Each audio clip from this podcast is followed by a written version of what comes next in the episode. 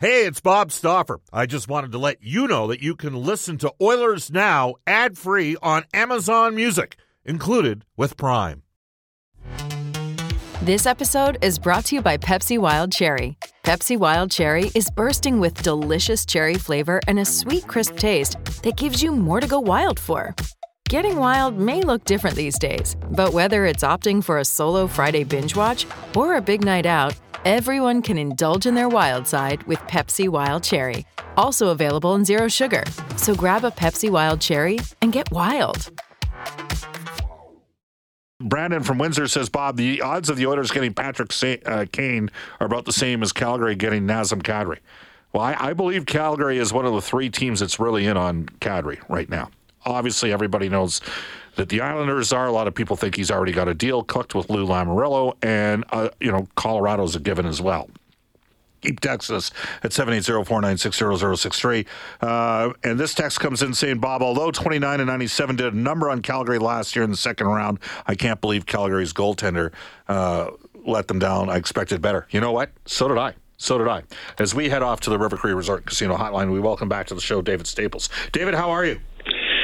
I am terrific, Bob. I was out doing the stairs in uh, Willowdale, the Willowdale Wall. We call it the hardest stairs. And who did I see but Kelly Buchberger? Man, is that guy in shape, Bob? He's still with Laval, coaching Laval. Yeah, he said he said he was. Um, he looks like he could go on the gla- in the uh, Roman Coliseum and kill Maximus like any day, any minute. Yeah, I, I uh, I'm going to be seeing him on Friday. Uh, we have an Oilers partners event. So I'm looking forward out of the quarry. So I'm looking forward to seeing him there. David, uh, the Oilers, uh, and, and, and, here's the genesis of the conversation here. I, I just said, like, theoretical, the rumors of the Flames' demise to me are greatly exaggerated. I, I like, I know Gaudreau signed, uh, somewhat surprisingly, I think, with, uh, with Columbus. And, uh, you know, the Flames had to trade Matthew Tkachuk. I think they got a terrific return in that deal. Huberdeau and Weegar, they got Huberdeau extended. We'll see if they get Weegar extended. You know, I, I, I got to tell you, if they get Nazem Kadri, if, and maybe it's a long shot, but in my opinion, they'd have a better team than they had last year in the playoffs against Edmonton. What about you? I agree. I think if they get Kadri, that's a fair statement. And Bob, I thought that, that the weakness of Calgary in the playoffs was defensively, and it was their defensemen. They were they, they were built for the regular season. They were too slow in the playoffs to get it done, and um, I think they really missed Giordano. I don't think they you know they had a great season in the regular season, but when push came to shove in the playoffs, they just didn't have that guy who could really shut you down like Giordano could. And I they may have replaced him with Mackenzie Weegar. I'm not that familiar with the player except that reputation, but his analytics like he's outstanding in his career. Yeah. I, yeah, I think he's an outstanding puck mover and defender, and you know he's been one of the in the top 20, 25 demon in the NHL for a couple of years now. So that's you know we'll see how Huberdeau does. I think he's a he's obviously a good replacement for um, Gaudreau. They're going to miss Tkachuk though what he brought, but they have added Weegar, and that fills a huge hole in my mind on that team because I didn't think they were that great on defense. I think they really had a hole there, and he might plug that hole. Yeah, it was. Uh, I, I, am still, not that I'm not enjoying it because I am enjoying it. I mean, I'm employed by the Oilers Entertainment Group. This show's called Oilers Now. I, I, want, you know, I want Edmonton and Calgary and Vancouver to have the top three teams in the Pacific Division every year, right? But I want the Oilers to win the Pacific. Uh, I thoroughly enjoyed watching what happened in the five game series. I got to tell you, I'm I, even two months plus past it. I'm still a little bit in shock how quickly it turned on the Calgary Flames because they had such a good regular season. They win game one, night, you know, uh, nine six. Mike Smith was fighting it big time in that opening game. They got off to the three one lead in game two, and I thought, oh boy. And instead, Edmonton just kind of took over the series and played as though they knew they weren't going to lose the rest of the way. That they always could come back regardless of what they were facing in the final four games. David who would have bet Bob that Mike Smith would outplay Jacob Markstrom? Like yes. hardly anyone.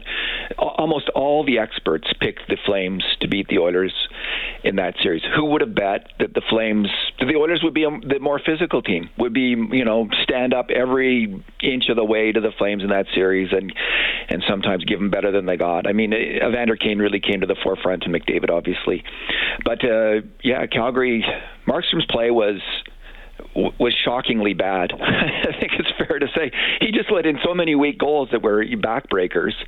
You know, they'd come down that wing, uh, down the left side, and they'd shoot it on him, you know, just above his pad, and they were beating him consistently and uh, we hadn't I hadn't seen that all year from Jacob Markstrom. He he had a really great regular season and he fell apart in the playoffs.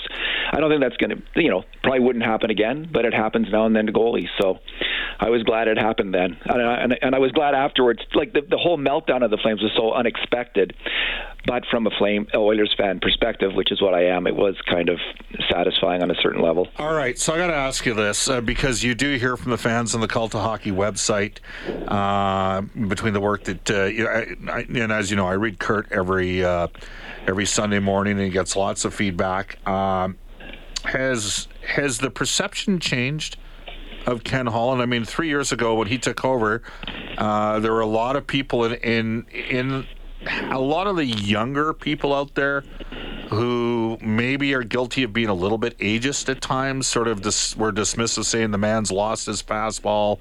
Look how it unraveled. And look, the body of work in Detroit wasn't great in the final few years, but we don't know if the owner who is who was getting on in age wasn't sitting there telling them, "Forget about tomorrow. I need to win today." Some people think that's what's going on in Las Vegas.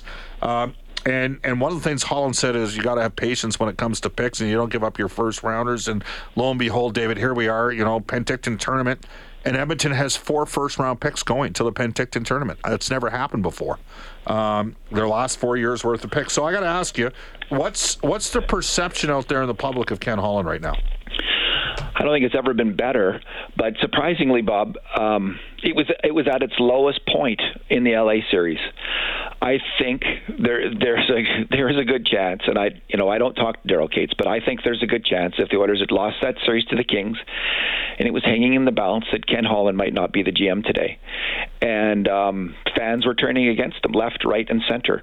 Um, there's always been a group of fans who don't like him because you know the people who are into shot shares analytics, um, they've never liked the fact that that's not his cup of tea. That he, you know, that's not the air that he breathes. But uh, the air that he breathes is patience and development. And this year, uh, maybe he just got lucky. I don't know, but it sure that patience really paid off. I mean, the patience with Puljujarvi, you know, brought him back, a player that the Oilers would have gotten rid of um, for pennies on the dollar. He came back and was a, a big contributor through the, especially for the first part of the year. His his acumen and his patience and his smarts with Evander Kane, bringing him in, taking the heat from from for that move, which a lot of NHL GMs were too frankly cowardly to take. Um, he he stepped up and he made that move, and it paid off. And then his biggest example of patience this year was the whole thing with Mike Smith. I mean, who wasn't questioning what was going on with Everyone. the goaltending? Everyone, Everyone was. Everyone was. I was. You know, constantly and saying, you know, it, send him to send Mike Smith to the minors. I'm sure you could go back to Oilers now, and, and you will find me saying that at one point. And and um, maybe there wasn't any real alternatives that Holland had seriously, although everyone you know thought Stuart Skinner should be given a go. But Holland stuck with Mike Smith, and that paid off huge in the playoffs. He was the best goalie the first uh, against LA and against Calgary, and um, they won those two series. So Ken Holland, I don't know, maybe he flipped the coin and he got heads eight times in a row, and it won't happen again. But I do think the patience, the, the, his method, I think you can see a method there. It's not just luck. He's talked about patience, and he showed that patience through the regular season and with these players and with people. He's got a reputation. He brings players in, Bob, and he always gives them a chance. People, I think the, he's he's fair with people, and I think his kind of man management skills are. Um, people are starting to respect it, and, and we're seeing the payoff from that kind of thing. Yeah, it's interesting, right? Because there's a certain segment of the population right now that always wants to be conceivably on the right side of the every issue, and maybe doesn't want to give people second chances in life. Um, and believe me, at one time or another, everybody's going to need a second chance because you never really know what anybody's going through. But the one thing I just and there's another illustration of patience, and it comes, it comes like you know what, Ken Holland and I've had this conversation with him. The whole thing on the Athanasiou trade back in 2019, right? They gave up two number twos. Like if they just given up one, I think that would have been more palatable. It didn't work out, but you can't double down, so they didn't re-sign the guy for too much because the cap froze at that time. but that said, they've they've still got all their number ones from the last four years. And David, and, and I know we've talked about this privately. Edmonton and Minnesota, the top 12 teams in the league last year, were the only teams that made a number one pick in 19, 20, 21, and 22 of the top 12 teams. Like everybody else had moved it, even LA, who, and by the way, you mentioned the LA series. There's one major reason why LA hung around without Drew Doughty and Viktor Arvidsson in that series. And that's because Todd McLellan put on a masterclass in coaching. He got his team. He knew his team couldn't do it. Like, think about it. Daryl Sutter's won Stanley Cups in LA, but the uh, the Calgary Flames played Edmonton's game in that series. Right? They did. They opened it up. They traded chances. LA didn't play that. LA, no. had, LA got blown out in one of the games, but LA had to shrink. Actually, two of the games, LA got blown out. But the Kings had to shrink wrap on the Oilers at times and created a lot of uh, transition opportunities off of neutral zone turnovers. Like that, LA did a good job in that series. But where I'm going with this is Edmonton's sitting here, David.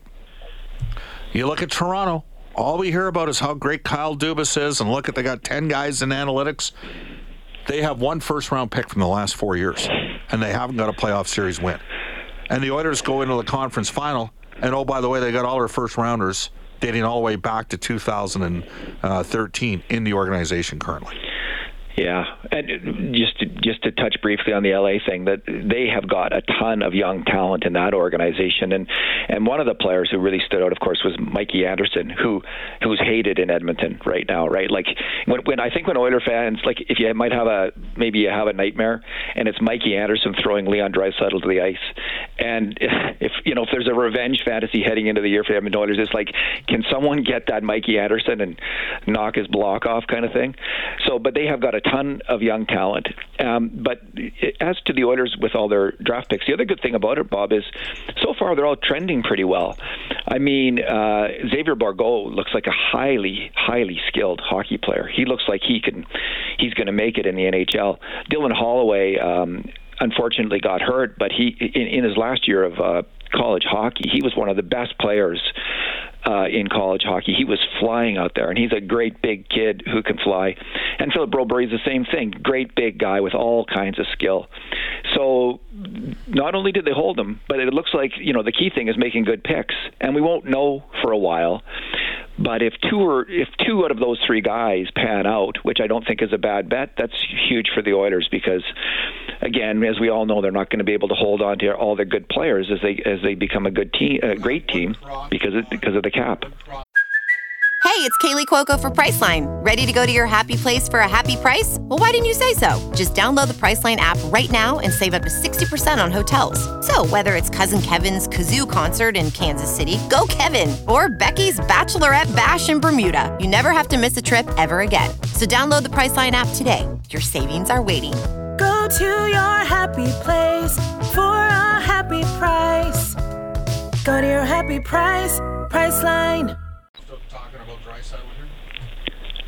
Oh, Bob, oh, I... Yeah, no, I know. We're just going to pull something up. Um, the other day, Jay Woodcroft was on the show. I asked him a question because the texters were texting in on the Ashley Fine Floors text line, uh, specifically about where we're at right now with Leon Draisaitl as well as Darnell Nurse, who uh, played through injury, as we all know, uh, through the course of the second and third round of the playoffs. And here's Jay Woodcroft's response.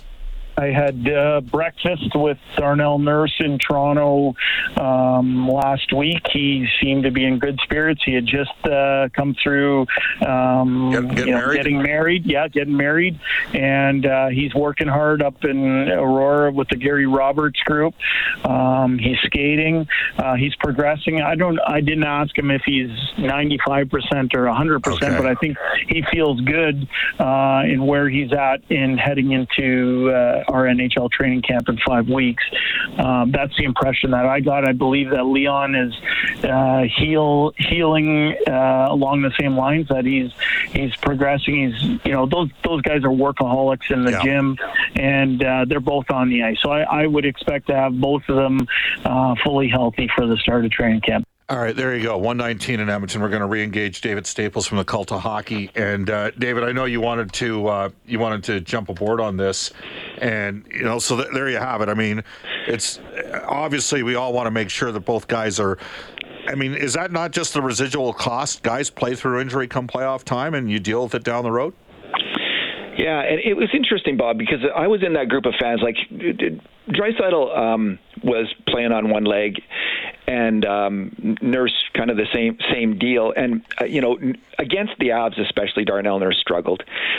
And it got to the point where I was wondering, you know, you know, should they, you know, uh, play Kulak on the top pairing instead, or and bump him down, or even have Darnell Nurse sit out a game. They beat LA in Game Six without Darnell Nurse. Such were, such were his struggles, and I've been thinking about it a lot since then, and I just think they they really did make the right move, in that. Um, you know, we always hear about Stanley Cup teams, what they have to go through to win in terms of team building. And I think in the end, in the long term, although it may have held them back you know, possibly um, this year. I don't think they were the, the car. You know, it wasn't going to happen this year because of those injuries anyway. But the fact that these two huge core players played through injury uh, throughout the playoffs has got to set, I think, an enduring kind of example for this entire Oilers team about how to suck it up and get it done in the playoffs. And even though they didn't, you know, Draisaitl obviously had really good moments in the playoffs, but even though they weren't uh, close to their A games, I think that example is going to make a huge impression on the Edmonton Oilers going forward. I'm reading the, listening to this book right now, an audiobook, Craig Custance' um, Behind the Bench, where he interviews all these top coaches. And you just really get a sense of the team building and the sacrifice, the coming together on a team, how crucial that is. And it just it has me thinking like that's the kind of thing. That's the kind of moment where people step up and kind of do something incredibly difficult, even heroic, by you know in the NHL world, playing through that kind of pain. And I I think it was a huge moment for the franchise. Uh, those two guys sticking it out and playing uh, hockey. Uh, Dave, just want to pass along just on. Uh, so you're you're heard Jay Woodcroft mostly talk about Darnell Nurse. Uh, Josh, who's part of the Two Mutts podcast, has just sent a text in saying Gary Roberts just posted a video this morning of Leon Draisaitl on Instagram.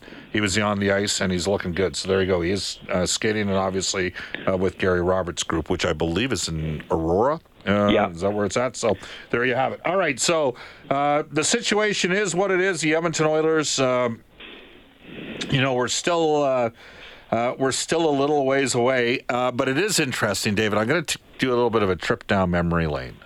Five years ago yesterday, Leon Draisaitl signed an eight-year extension at 8.5 million. Uh, you know, when McDavid signed his eight-year extension at 12 and a half, everybody was stoked, right? Signs for the max term. Obviously, took less money than he could have. Uh, I think at that time, the most he could have made was maybe 13.25 million, and he signed for 12 and a half. Uh, but that was on like July 3rd or July 4th of that year uh, in 2017. And conversely, here we go. You know, Leon Draisaitl signed in the middle of August, eight and a half times eight, and that got panned by a lot of people out there. What a difference a few years makes, eh? Yeah, I don't quite understand it. There was always a group of people who were not that keen, not as keen on Draisaitl as they were, let's say, even on Nugent Hopkins. Like I can remember a time early on in Leon's career where, where people would say, well, we should trade Leon Draisaitl. We should trade him and Darnell Nurse in a first pick and get PK Subban. You know the, these kind of trade suggestions. So there was there was a certain he was his name was constantly coming up. Um, with people who just they didn't really think he was going to pop as a player. I from the moment he came here, from the moment I saw him and I went to the de- development camp in Jasper, he was amazing. Like I'd never seen a player make backhand passes like that in my life, and just his size and speed and it, and it translated. I thought very quickly to the NHL. But there there was a faction of fans at that time, and and, and I think they've obviously since changed their mind, but they were really unhappy with that deal. That deal now, I think it's it's fair to say it's not the best in the NHL. I think Nathan MacKinnon's contract um, probably supersedes it because he's only getting about six million a year, and then there's Devon Toews, who's one of the best NHL defensemen, and then he's getting like four million and change. So there's a, there's some better contracts, but Leon's contract's in the top ten in the NHL. It is one of the best contracts. He's out he's outperforming it by two, three, four million a year. And, and with McDavid, wasn't it like couldn't he have signed for fifteen million, Bob? That's my memory, but I could be incorrect on that. I'm not. It isn't the maximum fifteen, but I'm not. I'm not sure because he did take a. He took considerably less than he could have taken. So.